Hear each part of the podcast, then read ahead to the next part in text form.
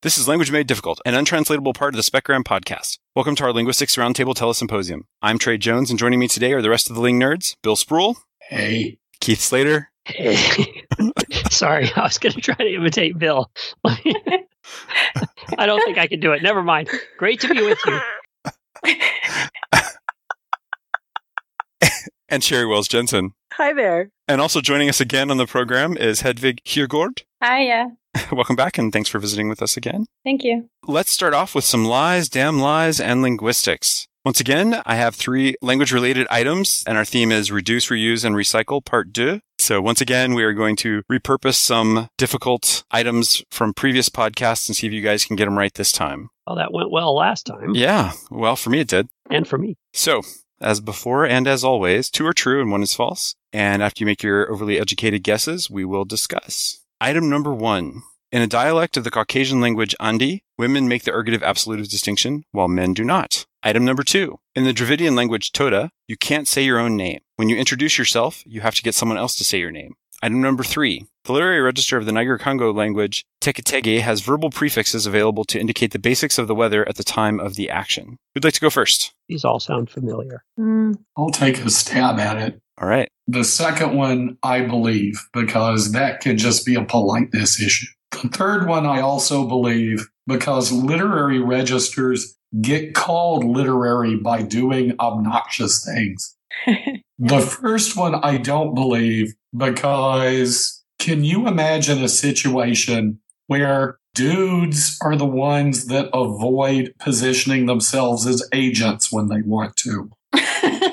okay, that in a language named Andi? No, no, that's that's unbelievable. Okay, who'd like to go next? Well, I'll go next. I have a different take on that one. I mean, that's not the normal kind of ergative split you expect, you know, third person or yeah. Anyway, but if there's a cultural distinction, I think usually the ergatives are used for violent sports, like you know Russian politics or something.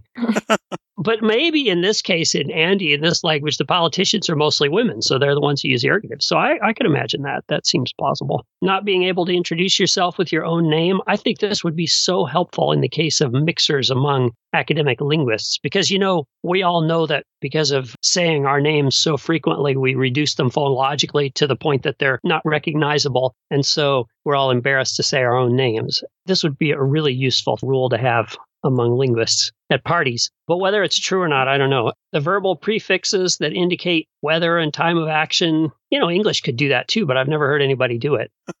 I think I'll go with number three. Okay, so the verbal prefixes for the weather. Okay. The verbal prefixes, that's that's right out. Mm. All right, Sherri? I'm gonna go. Yeah. So I actually I like number three, and I was gonna say that it sounds familiar, but I think I'm gonna deny that it sounds familiar. I'm gonna pretend like I've never heard any of these before, even though I'm pretty sure I have heard a couple. but if I admit that, then I'll be wronger than I ordinarily would be. So we can just pretend like I didn't. But I like this one, and I think I probably liked it before. So at least if I get it wrong, I'm being consistent. So I think number three is true. I like number one too for a couple reasons. You know, if you've got a, a language where women can be clear about who's doing work and who's not doing work, then I think you might as well go with that. And then also, it strikes me that the ergative version could be a more traditional or a more proper form. And so, wearing my sociolinguistic hat, which I don't really have one of, for a minute, I'm going to say I think that's possible. And I don't like number two because it simply can't work. Because whenever I'm at a party and talking to people and the person goes away and I say, hey, hey, who was that? Nobody knows. it's because they're afraid to say their own name. No, they're afraid to say the other guy's name. Someone they else's don't name, Know yeah. it. They just don't know. Nobody knows each other's names at these parties, so no one would ever meet anyone. You know, That's why I'm, we have I'm Facebook. constantly hearing it's that one guy. You know that one guy with the office. It's like two doors down from you. I don't remember. Mm. You teach a class for 14 weeks, and you say who's absent, and they all say, "Oh, that one guy with the hat. I don't know what his name is." so I think two can work. Okay. right. All right, Hedvig, I let you go last so I can give you hints. Okay. You gonna give me hints now, or should I start? No, no, only if you get it wrong. Okay. So, well, the first one I was thinking about, so it doesn't necessarily mean that the language of the men is nominative accusative. That could be neutral or tripartite or something, right? It says what it says. Anything possible. yeah.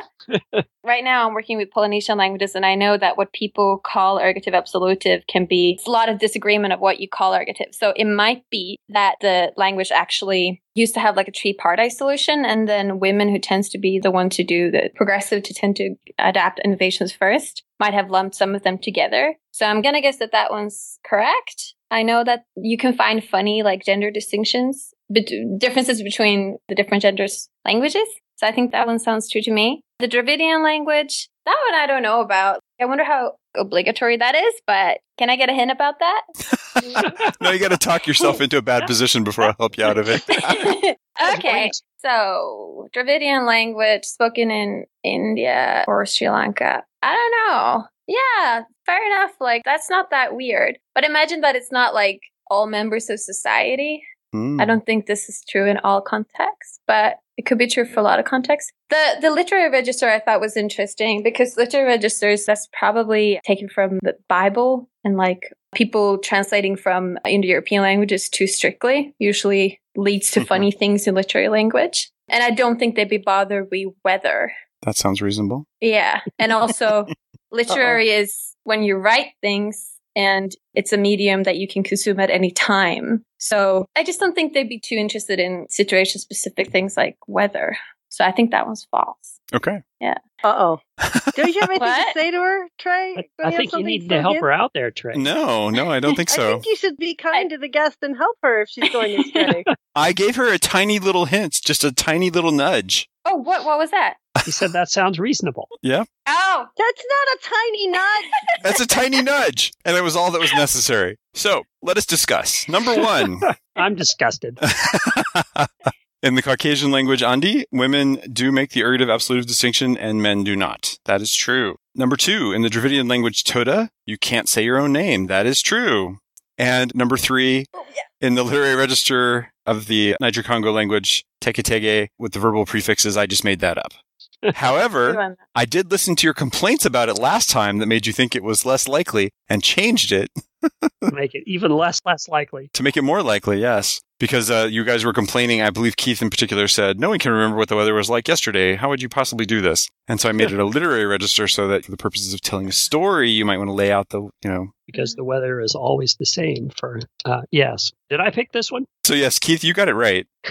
oh what a surprise So apparently you have a better memory than you let on. You want to make it even more likely, you can change it to like an oral narrative register. Hmm. See, I had had an idea sort of like the biblical text thing, only somehow they had gotten left with hundreds of Bulwer Lytton novels. and so it's like, okay, it was a dark and stormy night. And then they just reanalyzed that as a complex prefix. And then you get, it was a balmy, sunny morning. It was, uh, yeah. Yeah, because that's the problem, right? When you translate the Bible and things into languages that have, like, for example, lots of evidentiality, and the Bible doesn't specify like how somebody knows something, and then they just like try and make it up. you just have to make it up Hmm. Yeah, actually a very interesting problem yeah, yeah, it is. so i've talked to bible translators about say what about matthew? Matthew was an eyewitness to certain things. Paul was an eyewitness to certain things. Oh yeah, but do you want to throw that in everywhere? It's an interesting problem. Yeah, Hmm. yeah.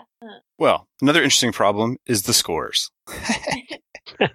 it's not a problem I don't- i'm doing better I don't think it's all that interesting, actually. I, I have a, a nascent desire to just make this less competitive because I, I really feel like we should get along better. Actually, maybe the scores will help everyone get along a little bit better because Keith, Sherri, and the guests are tied at 50%. Hmm. Yay. wait a minute i was ahead of the guests last time and we both got it right now The guests have fewer instances they're working on because we don't have a guest uh, every time. Uh, okay more math that's Yep. more math isn't It's it It's more math, yep.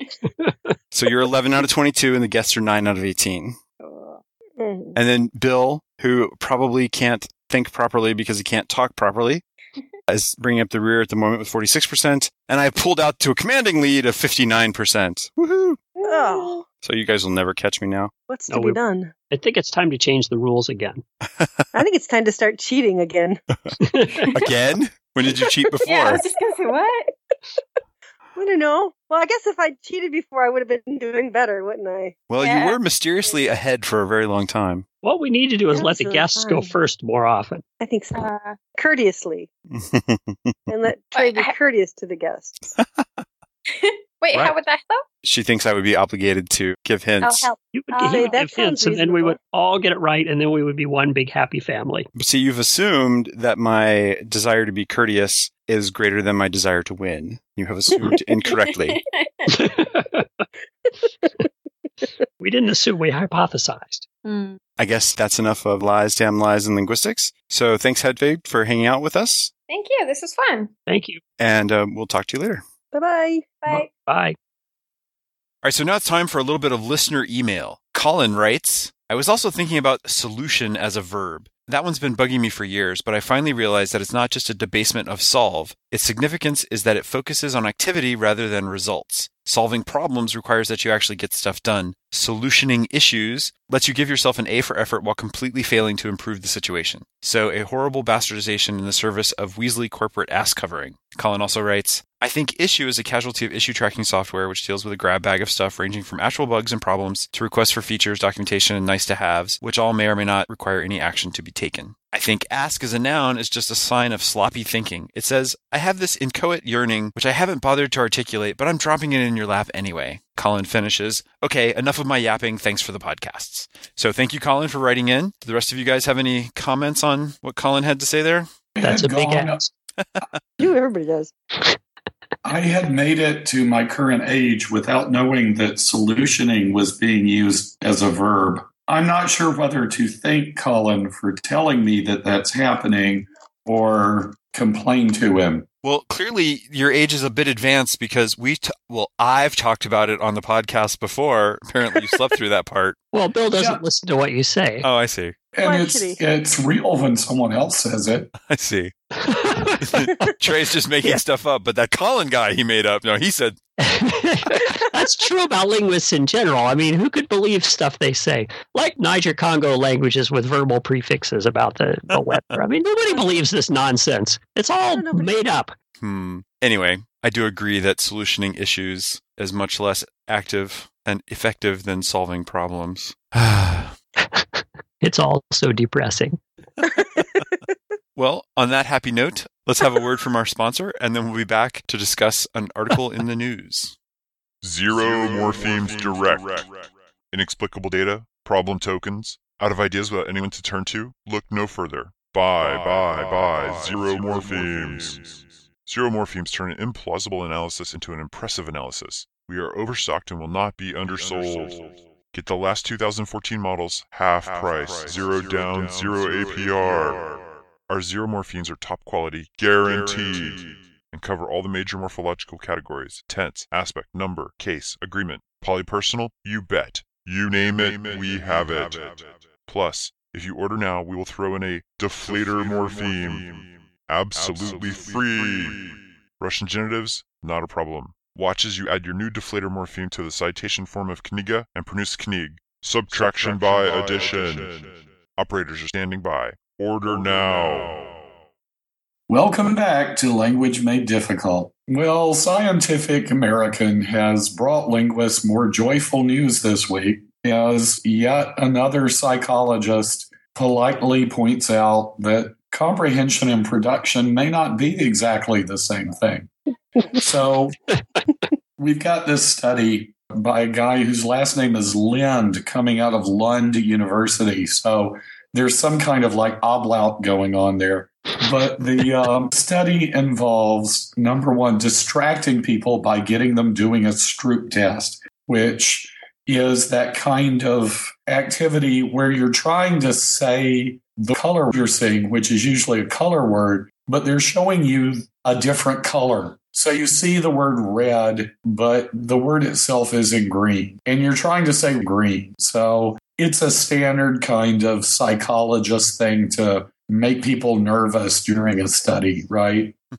It's just that part of the social interchange with psychologists. where you get nervous and you don't know what's going on. But the added twist they put on this one, instead of like putting spiders on people or any of the normal things you do during a street test, or sloths. sloths, Lund and his colleagues fiddled with the sound that the people were hearing from their own recorded voices. So they're saying words, but the echo back they get later has a different word in it. What they're saying is not what they then hear themselves say. The word they're producing is not the one that they then hear. Now, you would think if people sort of, I plan to say the following things, and then they say them, they would get highly upset when something else comes out of their mouth, right? hmm because when that kind of thing happens, it might be one of those situations where you're about to sound echoey and then start saying prophetic things or something. That's just not a good thing, especially if the voices keep changing. What they found was people did not get nervous. In fact, a lot of times they didn't notice it at all. And it was easy to change people's minds about what they had said. The takeaway that Lund was drawing from this is that people don't really plan to say things, really. So they don't necessarily remember what they said. They rely on hearing their own voices to know what they said. That would explain a lot of politicians, I think. It would certainly explain a lot of faculty and university administration.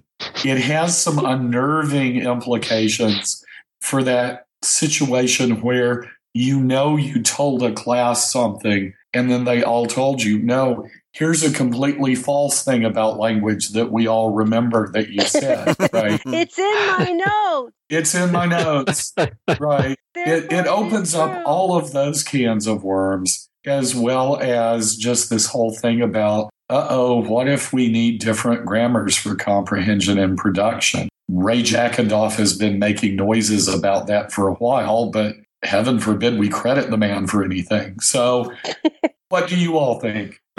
I think using the Stroop test is a big methodological flaw because, like you said, it's it's well known to cause all sorts of random weird things to come out of your mouth. And to me, it's the moral equivalent of teaching someone to juggle with plates and then smashing one on the floor behind them and then telling them they dropped it. They go, "Oh yeah, okay, I guess so." The Stroop test in particular is just so jarring and disconcerting, and your brain is really trying to do two things at once. So the fact that you can't keep track of what it was you said isn't really a surprise. On the other hand, like you said about politicians, if we could really make this work, and if we could not just play back recordings of what people said, but synthesize things and match them up, we could show politicians videos of themselves saying things like, I will refrain from partisan politics and make reasonable efforts to reach fair compromises on issues that affect the daily lives of American citizens. And that would be swell. That would be swell if the average politician was able to comprehend that input. That was a Which pretty complicated Dying. sentence. That- I knew there had to be a fatal flaw in my plan. yes. Your plan is a good one for some other country, I think.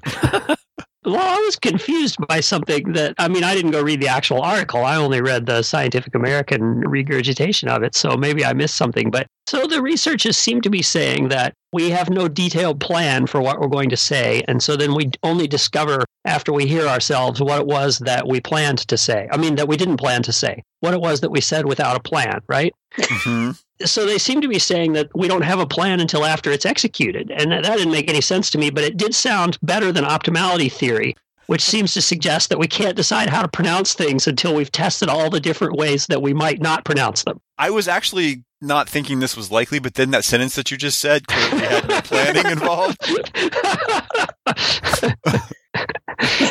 okay, so uh, there, there wasn't much of a plan, but now that I've heard it, I know what it was. I do think you're right that it's better than the optimality theory approach of here are the million things I, I didn't say. In defense of optimality theory, though, Wait, did Yeah. you plan to say that, or because really, I don't. yeah, I know. Really, I, I, yes, I did because I had to work at that.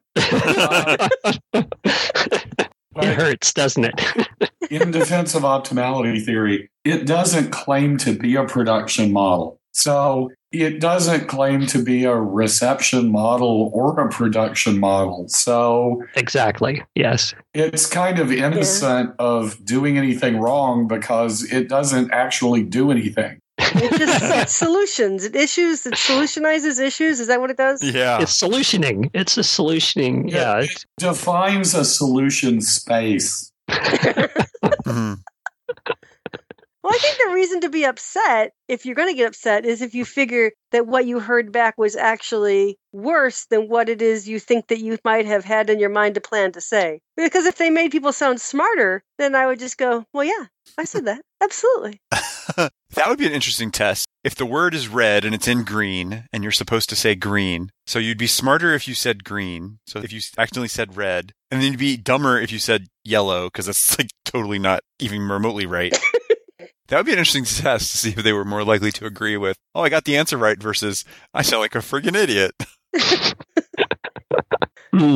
I don't know if they controlled for that. Another thing about this experiment that I'm not sure about because I also only read the Scientific American write up is my impression is they're doing all this in Swedish. Ah, yes, that was true. They And did say that.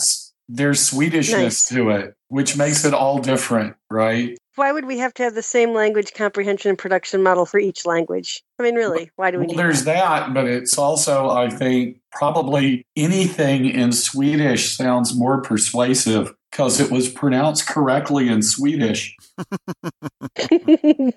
Hmm. Do you know what the percentage of the world population is that can pronounce things correctly in Swedish? It's very small. I don't know. How many people haven't even tried? it's true. Probably Well, a lot of Swedes. well, the other disturbing thing about this whole article, which just began to disturb me when Bill started talking about it, was Bill's current vowel devoicings that he has and his vowels, then the vowel quality. I really perceived him to say they made people do a strip dance. instead of a strip- and I thought, yes, indeed, that's I missed that part of the article. A, and B, I can see where that would be very nervous making. And I, I wanted to know where they got human subjects to agree to that. I guess Bill didn't mean to say that. No, you know, you kind of figure it. If most of your subjects knew what a Stroop test was, they wouldn't agree to that either. but I think if we try, we can convince Bill that he did say that. Ooh, see now, I think he said it, Trace. You can just edit that in for him. Yeah, post production, you know. so, at basically what you're saying is, I should edit the audio so that at the hearing and the trial, we'll have evidence saying he did in fact say strip dance instead of strip test. But at that point, I can say, Your Honor, there's research that shows that you can change people's perceptions. So none of this is admissible.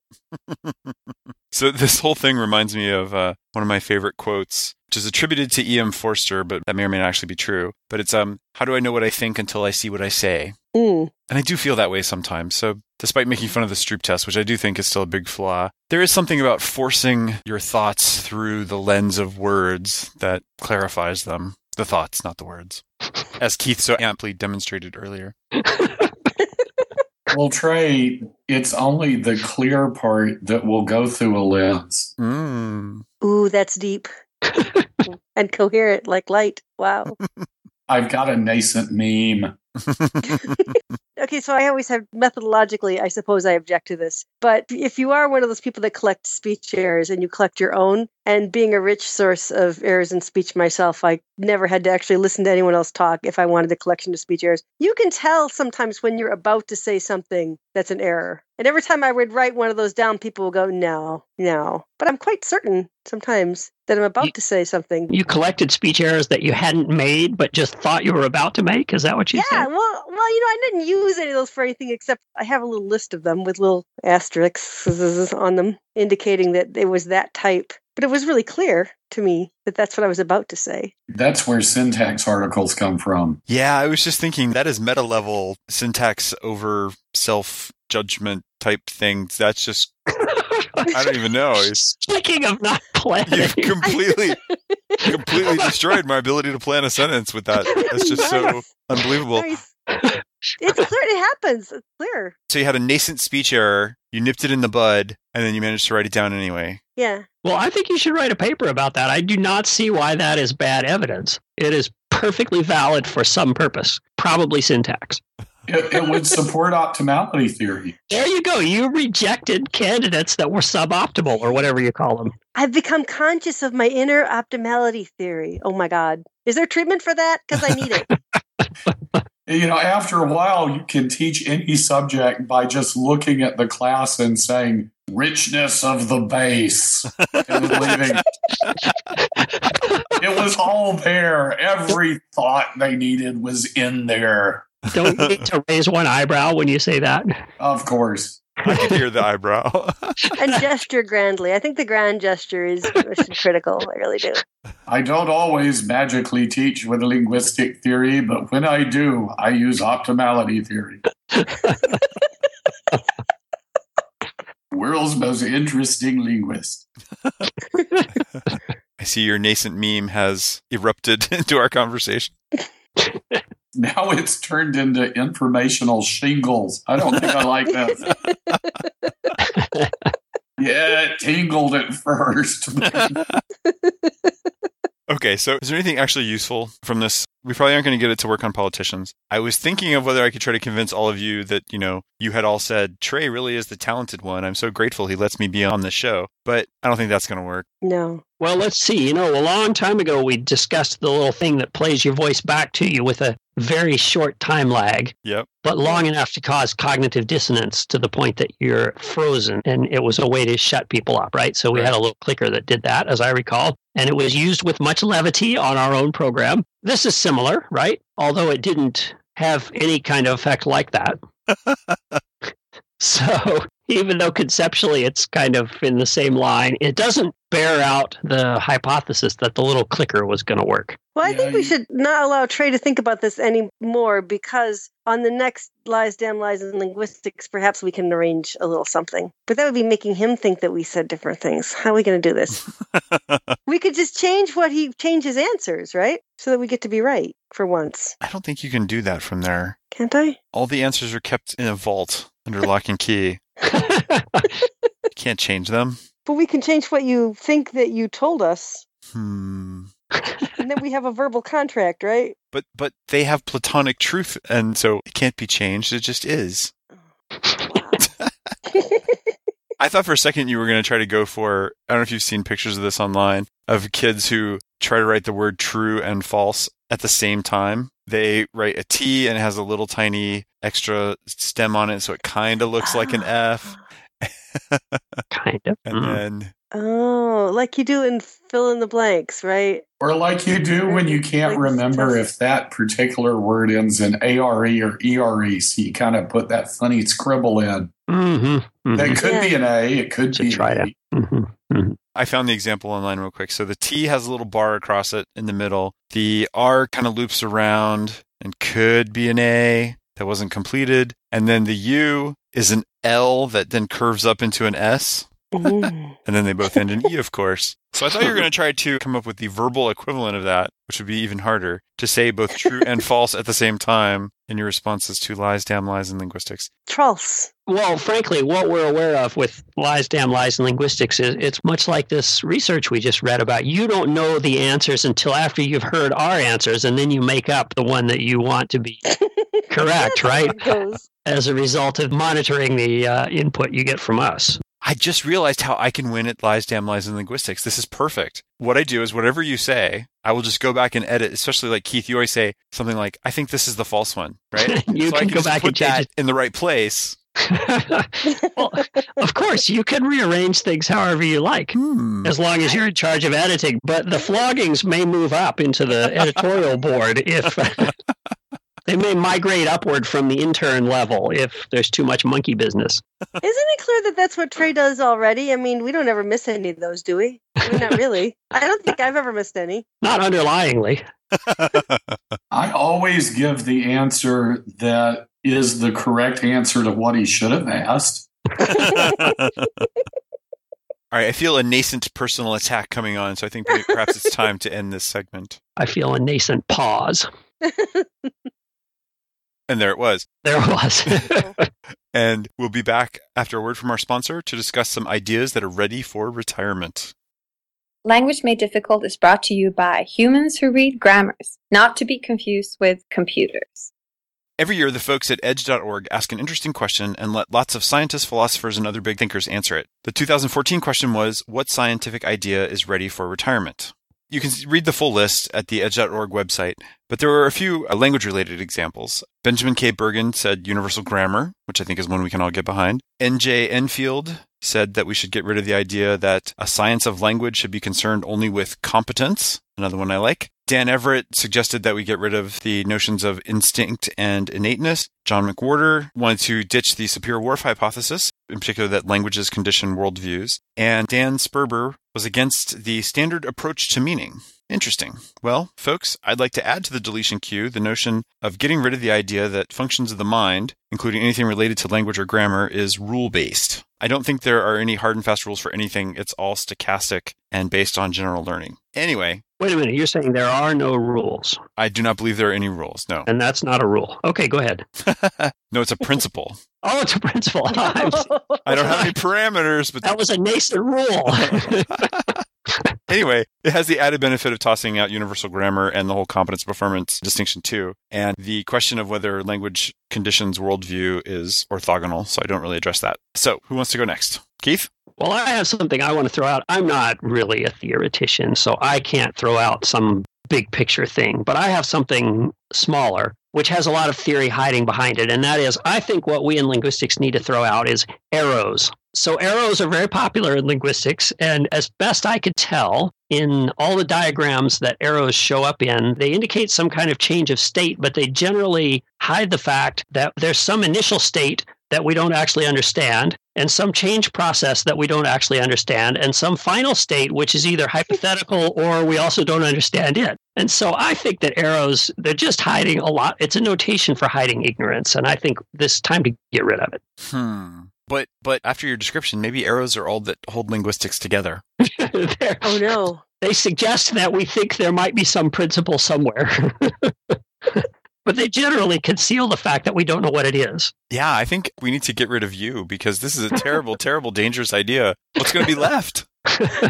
well, very little. I started out thinking what we need to throw out is underlying representations, but that's too obvious. And I think really it's something more fundamental. Well, if you ignore underlying representations, they're gone anyway. So you don't even need to throw them out. That's right. And I've been ignoring them for a long time. Do you think is it all non-alphabetic and numeric characters or just arrows? Because you know, if we get rid of the pointy finger, that would really get rid of one of our problems. Well, I think that's just an arrow. Oh, is that just it's underlyingly an arrow? yeah, underlyingly. no, no, no, no underlying representation. Is it an aloe arrow? It's it's maybe an archy arrow. It's an arrow that's got the feature plus handy.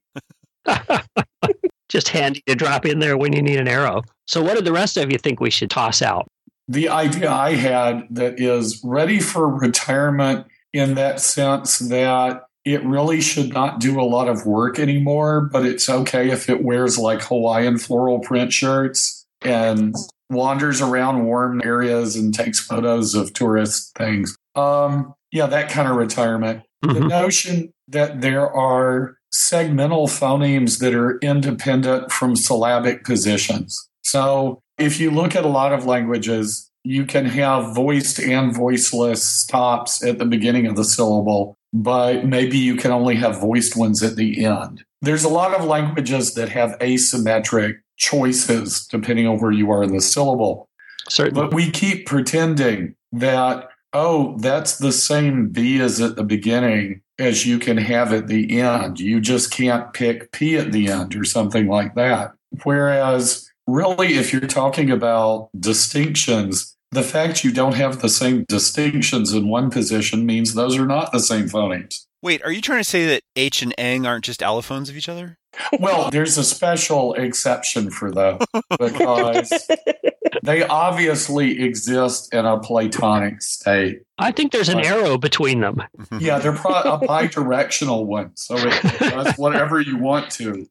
Oh, it's all statistics. Separate from that, it really is a three-way thing. It's the H, the ing, and the 50 hertz hum that you never actually hear, but you know that it's the same sound. But separate from that, it's notationally convenient when you're describing a language to write the same symbol in more than one syllabic position. It saves you time, there's nothing wrong with that. But we shouldn't go around pretending it's really the same thing. What about the fact that even when there are clear phonetic distinctions, say take the L's in leaf and feel, right? If you take the the one from the end and put it at the front, you get leaf, and that sounds crazy and weird. Just sounds Chicago. like I said, crazy and weird. I stand by my statement. but most speakers aren't even aware of that distinction until you point it out to them. And actually teaching them that distinction, you know, for example, as a way to improve their pronunciation in, say, Spanish, right? Just always use the one in leaf, even at the end of the syllable. There seems to be some psychological reality there that that's just one L, even though those are clearly phonetically different. But nowhere in English does that distinction matter. Okay. Okay. So, what I don't know, this would be, and I should know this, but I don't. If you take a German speaker who actually says a voiced sound at the end of a word, like actually pronounces a B instead of B, do Germans hear that or do they think the person just said a P? Hmm. Because they hear the difference at the beginning of a word. But German has that rule that devoices final sounds, right? Sure. Right. So to the extent that they don't hear it, and you know, I should have checked this, but I didn't think of it. If they don't really hear it, that's kind of like saying, well, in that position, even though there's a clear phonetic distinction between them, they're not hearing it. And even if they do hear it, it might just seem like a weird little accent or something. Well, yeah, or a minor speech error. I'm remembering an experiment we did way back in phonetics where there are actually words that had tiny little cough sounds in the middle of them, Yeah, and people don't even hear it, Right. right. right? So Mhm. I don't think you can then argue about relatively fine and unexpected phonetic detail compared to just a cough in the middle of a word that people don't even notice. So clearly there's some expectation and people aren't always listening carefully. And then once you make them aware of what they're doing and say, well, listen really carefully and look for something kind of strange, then that's not really normal anymore. But the whole concept behind phonemes is they involve things that you are listening for. The, the thing is, Bill, that phonology got rid of phonemes years ago. I mean, I Don't think tell me that. I think you're a little behind here. Yes. we like our phonemes, though. it's not that I'm defending phonology. Phonemes are pretty useful if you wanted to say design a writing system, just for example. But as a theoretical construct, they've been gone for years. Let's take it to a meta level really quickly. Can we all agree that we should retire the idea of getting rid of phonemes? Because we all seem to be pro phoneme. that means we got to retire Bill, right? No, Bill wants to keep phonemes. We all want to keep phonemes. We're retiring Okay. the idea of getting rid of phonemes. Okay, retire the idea of getting yes. Yes. Yes. There are plenty of people, you know, it's that thing about retirement is a theory can be useless for ages before it's retired.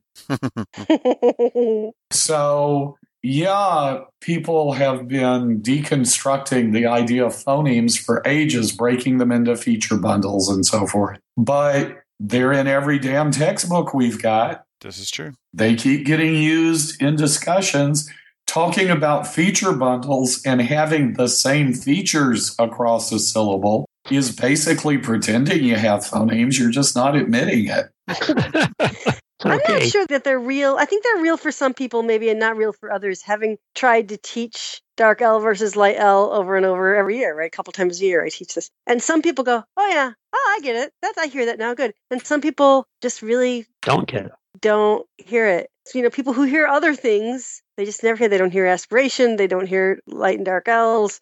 And it, it doesn't appear to be you know, hearing loss kind of thing. They hear other small sounds, but that never makes any sense to them. So maybe some people have phonemes and some people don't.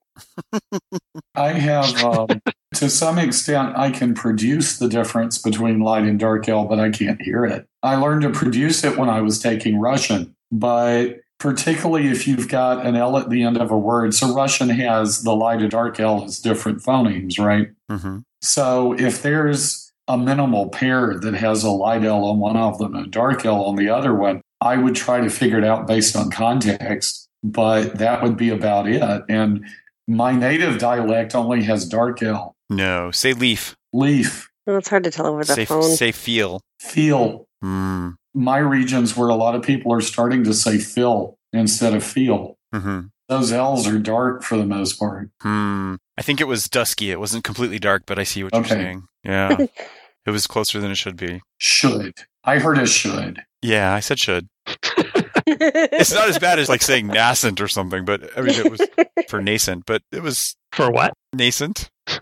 You say nascent instead of nascent. Nobody that is says nascent. that is wrong. It's- Nobody says that. Really You just We're made gonna- that up. We're going to retire that nascent pronunciation of nascent. that's a good one. All right, I think NASA Sherri has. sounds like it's an adjective for something that's kind of like what NASA would make. It's like that's not really a NASA thing, but it's kind of nascent. It's nasty. I think that's nasty, isn't it? Nastish. I was gonna say it's not quite Nassish, not up to the level of Nassish. I like nasty. It's snazzier. I don't think we've heard Sherri's idea for something to retire. Mercy, I have a list. You know, I just I have a list, and it could be longer. I was gonna first just suggest that we get rid of tone, just entire lexical tone, because that would speed my acquisition of Mandarin a lot. But I thought maybe that would be really self-serving. So I tried to think of something that would serve the public good. And so I do think that binary features have to go. And I think if we ignore binary phonetic features, those will just go away on their own. We don't have to worry about them. But I do think that it's plus past time that we give up semantic binary features. We just got to stop this.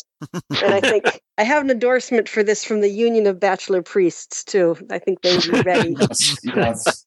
Because we don't we don't need that stuff. It doesn't help anybody. That's true. It doesn't true. help It's anybody just learn anything. it makes good intro textbook material. That's about it.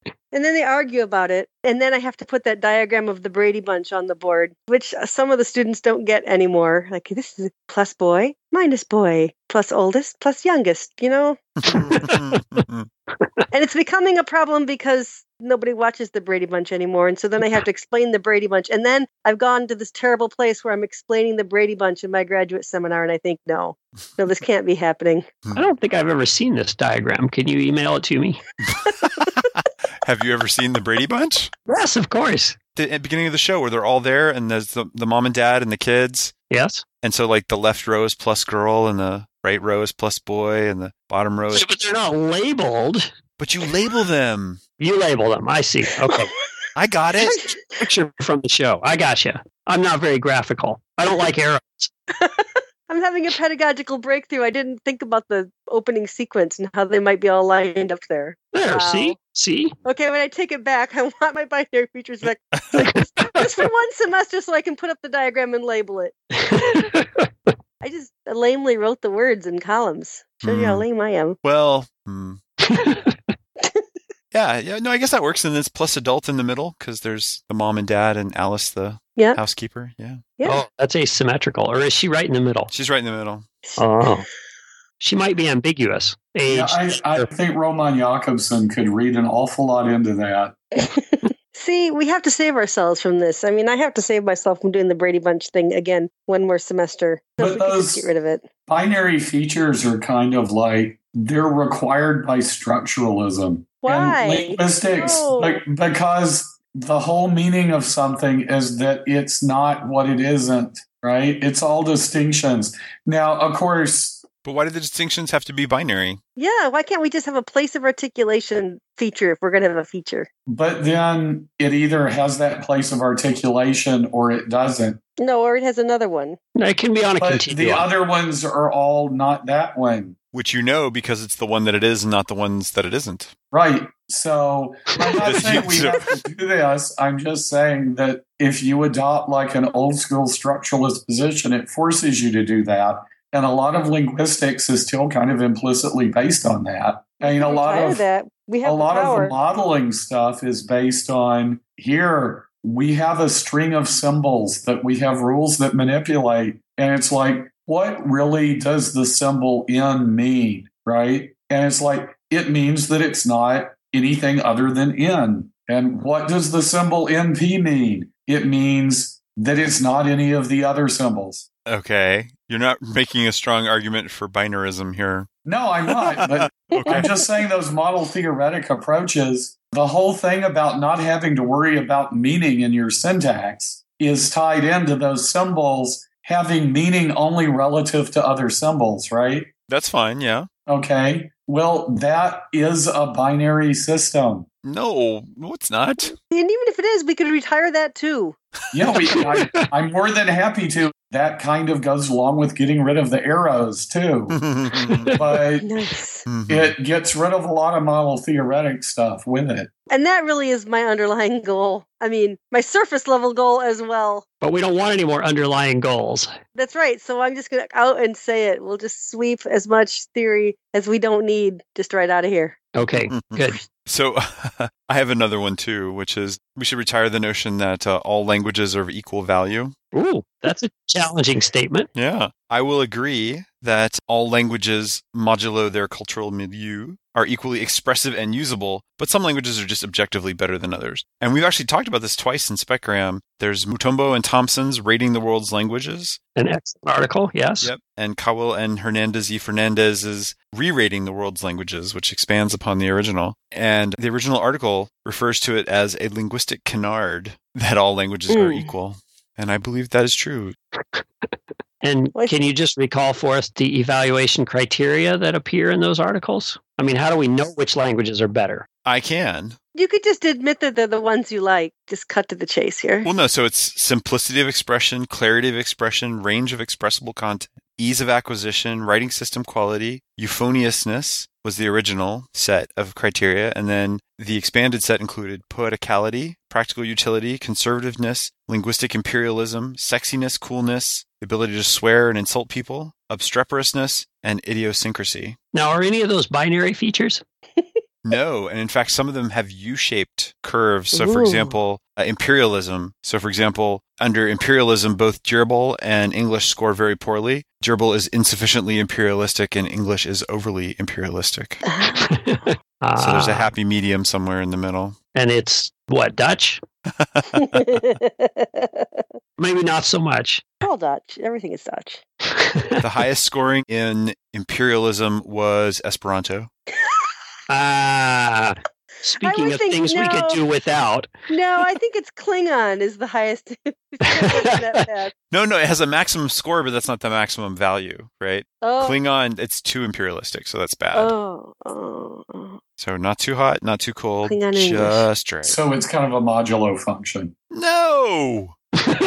It- It's like you divide it by a certain amount of imperialacity No. and you look at what's left over. And once it gets up to a certain point, it's gone over the limit. And so there it went. no, because that would give you a discontinuous, non-differentiable step function, and we don't want that. Clearly. It's nice and smooth. It's a U-shaped function. It's smooth. You know, we could retire all U-shaped functions too if those get in our way for any reason. now hold on, they're very useful.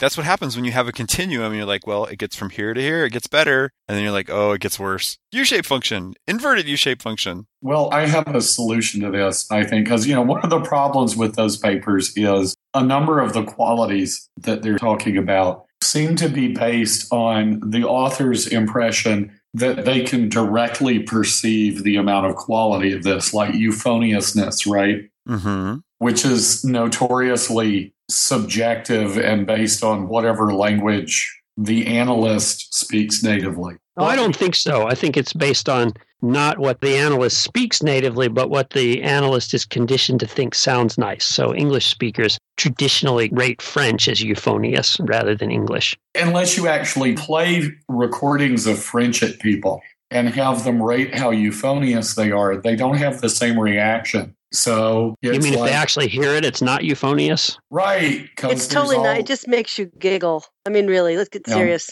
Perhaps you're conflating the euphoniousness of French and the euphoniousness of French people, Perhaps. because those would in fact be distinct. yeah, it, it might be a performance problem. yeah.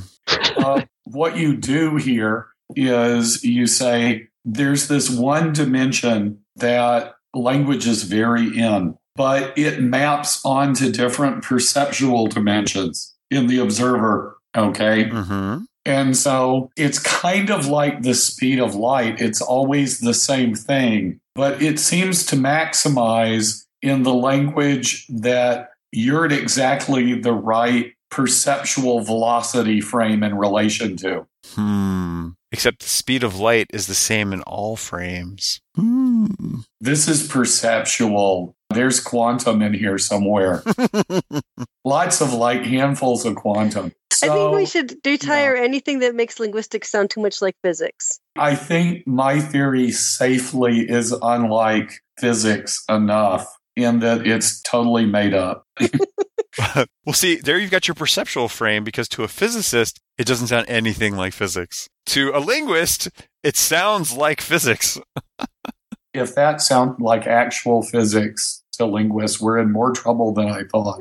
I think you don't need any of those parameters really. All you need for language value, which I'm starting to accept as I'm listening to you more, is how good the language sounds when being spoken by a Muppet. And that's, I think, how we should rate all the languages. And we get the one that sounds best when spoken by Muppets, and that's the best language. So that would be Swedish? Oh, yeah, absolutely. Followed by French.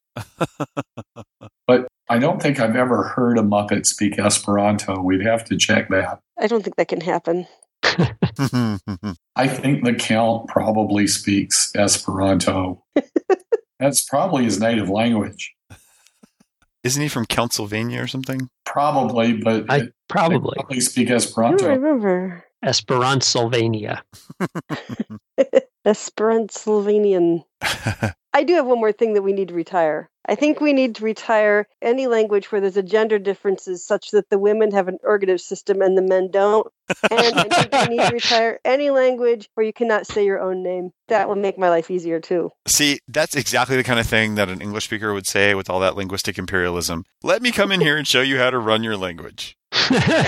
Oh, I do have another theoretical thing we need to retire. It's not as much like voluntary retirement as we need to like pack up its desk and lock it out of the building. Okay. but that is using Greek letters when you don't have to. We should just forbid it. well, what do you mean when you don't have to? You often have to. If mean- you're working on Greek, If you don't have arrows, for example, what have you got? You're going to have to use Greek letters. I was just going to suggest that we stick an arrow through the Greek letters and just. I think we need to wage a retirement encouragement campaign, or REC as we call them in the business, on faux mathiness. hmm. So your objection to Greek letters is math, not the letters themselves. It's that you I don't have- like math. It's not that I don't like math. I kind of like some of it. It's that thing where linguists dress up in a math suit the way that shaman dress up with bird feathers and stuff. Although actual shaman probably mean it. so it's kind of okay when they do it. But it's like when some guy from California who's not actually a shaman dresses up in bird feathers because he's going to bilk a bunch of people out of money because of new age stuff or something, right? So it's like, well, no, it's not actually math, but I'm going to use this notation to make it look mathy because it's sciencier when I do that. Hmm. You know, it's like I was going over with my class the other day that the kind of shorthand rules for syntax where you say, look, I want to show that I can have an adjective more than once. And the standard way you do that is you put a little in over the adjective like it's an exponent, right? Mhm. Yeah. That's not an effing exponent. That's not going to be a square adjective. That's not even a Greek letter, I know, but that the faux mathiness thing is like, here's something that was invented for exponents. Let's put it in to make it look equationy. It's like you're not squaring the adjective. That doesn't make any sense whatsoever. Ah, but there's a, a notational aspect to it that does make sense. Because when you say three to the seventh power, you're writing three times three times three times three times three times three times three, right? So you're repeating it seven times. Yeah, and if you could repeat exactly the same adjective several times, that would make sense, but you don't do that. But okay, well, I was gonna say, and then you have three to the n. You know, it says you'll you'll some unknown number of times that you repeat it. An adjective to the end is you're repeating adjective slots, which can then be filled with. But they don't multiply. There's no quantificational thing where they actually multiply. Right, right. But it's the syntactic. No, it's not. There is no actual multiplication there or anything. You put adjective to the fourth, it means you can have four adjectives, which is nothing like what tesseracting an adjective would be, or whatever you call a fourth. Well, and you don't even really mean n, right? Because you don't even mean four. No, like three. I no. mean, n has to be less than some number. You could just write adjective in green if you wanted to, and say that just means you can have more than one. Let's just But- get rid of all superscripts too. Ah, but people are already familiar with that other notation. Adjective to the n means adjective concatenated up to n times. I'm okay. But concatenation is not exponents. See, the problem is, and this is why I'm objecting to it, it wouldn't necessarily be a problem if it was just here's an arbitrary little notation system. And yeah, it is useful for writing shorthand. So it's useful as a shorthand thing. But it's not just a notation system, it's a notation system that lets people pose. And it's the posturing I'm objecting to. And I think the best way to prevent that is just to say, look, it's not bad by itself, but it's been abused. You got to, like, no, this has just gotten silly. Besides, if you put a superscript n after an adjective, there's a subset of people that will tell you that means the adjective is nasalized, and so we can't have that. Hmm. No, mm, mm, oh, that's the French Nasalized adjectives, yes. Yeah, Or they're all negative adjectives. Hmm. I feel like the adjective to the N is sort of a clever analogy, but I still take your larger point, if not that specific example. And because we were talking about it, I looked up one of my favorite quotes on this, and this is from some postmodernist, Julia Kristeva, and she says, Modern logic and even Boole's logic, which, starting from set theory, gives formalizations that are isomorphic to the functioning of language, are inoperative in the sphere of poetic language where one is not a limit. It is therefore impossible to formalize poetic language using the existing logical scientific procedures without denaturing it. A literary semiotics has to be made starting from a poetic logic in which the concept of power of the continuum would encompass the interval from zero to two, a continuum where zero denotes and one is implicitly transgressed. I've got a clearer one from Geoffrey Pullum. Hold on a second. That, I would like to hear Well, that. he's not done. There are four more paragraphs. Now, did you know that you'd said that? Like, if we play that back to you, will you recognize it? I did plan to read those words aloud, but not to have any content to them because there is none. It's just, oh, I just, to me, that's a clear example that's horrible of sort of, like you said, dressing up in a math suit. it's like, it's like one of those really sad $7 Halloween costumes. It's made out of plastic and has a cardboard little face that goes across you with a little string around the back. It's so Mhm. sad. It's so, uh, that stuff just gets me. It makes me want to hide under the bed. It really does. power of the continuum. Anytime anything is transgressed, you know something's gone wrong. Isn't that a science fiction thing? The power of the continuum. Isn't that like a Star Trek thing, right? Next generation. I think it was Grayskull or something. or maybe that's Ergativity. I get those two mixed up. By the power of ergativity. Sam, we Um, do need more linguistic superheroes. I mean, we've got Feature Girl. We're really short of linguistic superheroes, okay. and it's hard to come up with names that are convincing. there, I know there are plenty of too. villains, but there's the Scarlet Witch.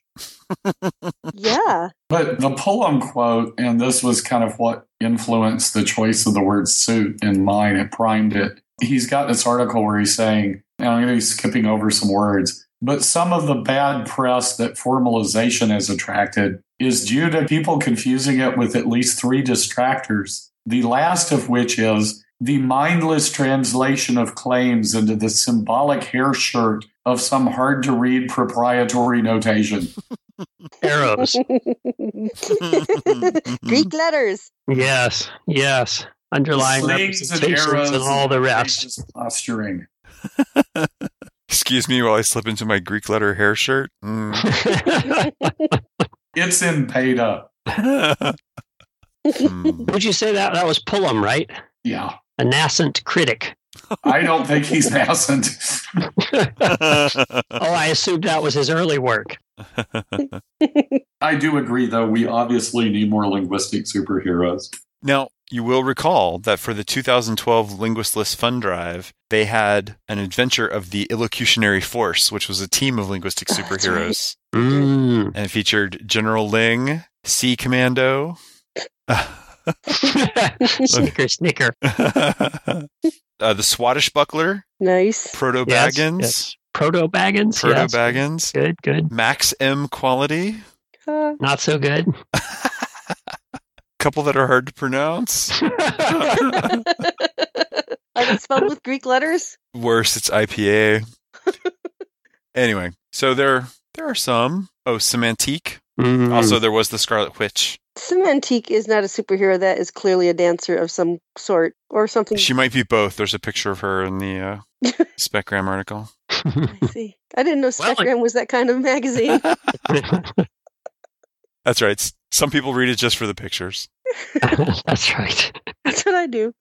Well, I guess we've kind of cleaned up the field here by now. Perhaps. Is- Is there anything left?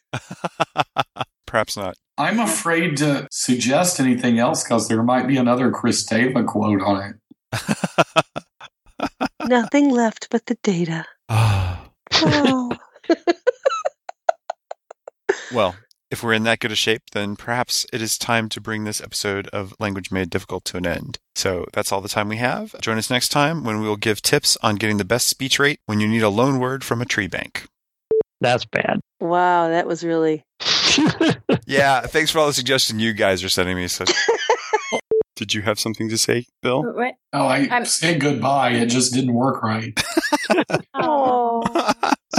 Subvocal. I kind of like your voice like that. yes, Uh-huh. my students like it like this too because it means they get films. We are full persnicked. Man, we have persnuck, Persnuken. nascent, or Nascent. nascent, depending on your dialect. No, not depending on your dialect. Holy cow! It's in the dictionary. That is wrong. Nascent, there you go. Nascent? No. Have you guys ever heard nascent before? No, and I would remember because that's just obnoxious. It's the first one at dictionary.com. What? Okay. No singing. No happiness. I don't think our listeners are that attentive. No, probably not. Wait, what, we what, what, did I, what did I just miss? I just. He's going to erupt into a paroxysm of modulos. Welcome back to Language Made Difficult. Now we're going to discuss. Uh, uh, We usually discuss that. yeah. Try again. I, I lost. Yeah. And take two. Yeah. Halo rule. Halo rule. That's transformative. Awesome sauce. It could be long. Let me try that again. It could be longer. Longer. Longer, Longer. long, Long, longer, longer. Longer. longer. It's really hard to say la and then put a pronounce longer. Put the g in there. I want to say longer. It could be longer. I was thinking of whether I could try to convince all of you that you had all said Trey really is the talented one. I'm so grateful he lets me be on the show, but I don't think that's going to work. No. Trey really is the coherent, witty one. It is so nice to be on the podcast. Trey actually was the swell copacetic one. I'm so happy he lets me be on the program. Trey, of course, he is the cool magic one. It's awesome to be on Language Made Difficult. Wait a minute. Wait a minute. You edit the podcasts? Yes, of course.